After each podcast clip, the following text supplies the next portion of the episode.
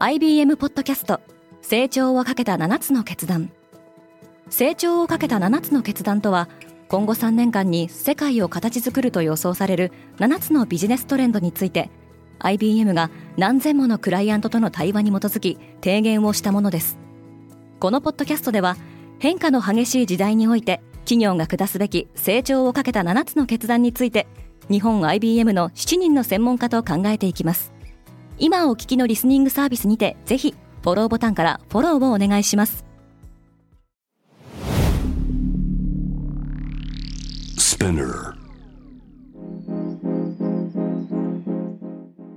Good morning, ケリーアンです。1月10日火曜日世界で今起きていること。このポッドキャスト Daily Brief では世界で今まさに報じられた最新のニュースをいち早く声でお届けします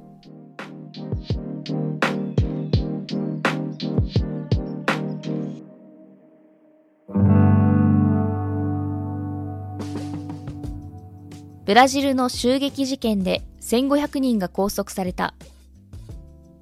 ブラジルのボルソナロ前大統領の支持者らが議会や最高裁判所を襲撃した事件で、身柄を拘束された人はおよそ1500人に達しました。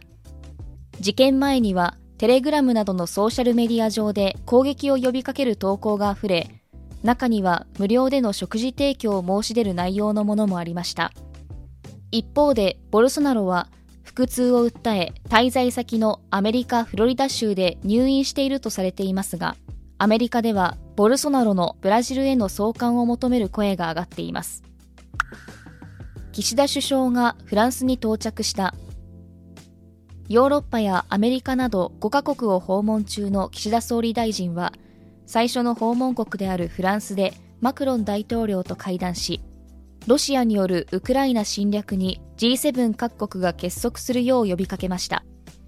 岸田首相はイタリア、イギリス、カナダを経て最後にアメリカに向かう予定です。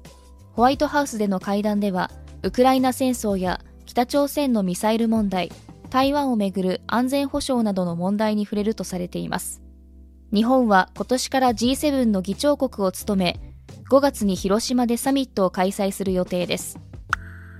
ゴールドマンは過去最大級の人員削減を行う。ブルームバーグはゴールドマン・サックスグループがおよそ3200人の人員削減を行うと報じました。同社はパンデミックで人員を増やしていましたが、個人向け金融事業の参入にあたって予想を上回るコストがかかったことなどから人員削減に踏み切るとみられます。アメリカ、イギリスで医療従事者が立ち上がっている。アメリカのニューヨーク市で働く7000人以上の看護師がストライキを実施しました。看護師たちは人手不足の改善や賃上げを要求しており一部病院では手術を延期するなどの影響が出ています。一方イギリスでは昨年末に看護師による10万人規模のストライキが実施されたほか今後も救急隊員によるストライキが計画されています。アストラゼネカは心臓と腎臓の薬の在庫を増やす。イギリスの製薬会社大手アストラゼネカはアメリカのバイオテクノロジー企業シンコアファーマを最大18億ドルで買収することに合意したと発表しました。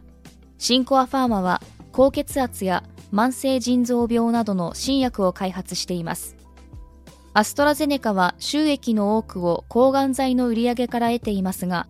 心臓や腎臓の疾患及び糖尿病の治療薬は同社にとって抗がん剤に次ぐ大きな事業で2022年第1から第3四半期には330億ドルを超える総売上のうちおよそ20%となる69億ドルを占めています。イギリスで初めて人工衛星が打ち上げられる。バージングループの人工衛星打ち上げ企業バージンオービットがイギリス南西部のコンウォール地方で人工衛星の打ち上げを行います。バージンオービットは2021年1月に最初の打ち上げに成功しており、イーロン・マスクのスペース X とロケットラボに次いで、世界で3社目の地球周回軌道に到達した民間のロケット企業となりました。イギリスで人工衛星の打ち上げが行われるのは今回が初めてのことで、宇宙産業の活性化が期待されています。今、世界で起きているニュースをいち早く受け取りたい方は、Spotify、Apple Podcast、Amazon Music などでぜひ Daily Brief をフォローしてくださいね。ケリーアンでした。Have a nice day!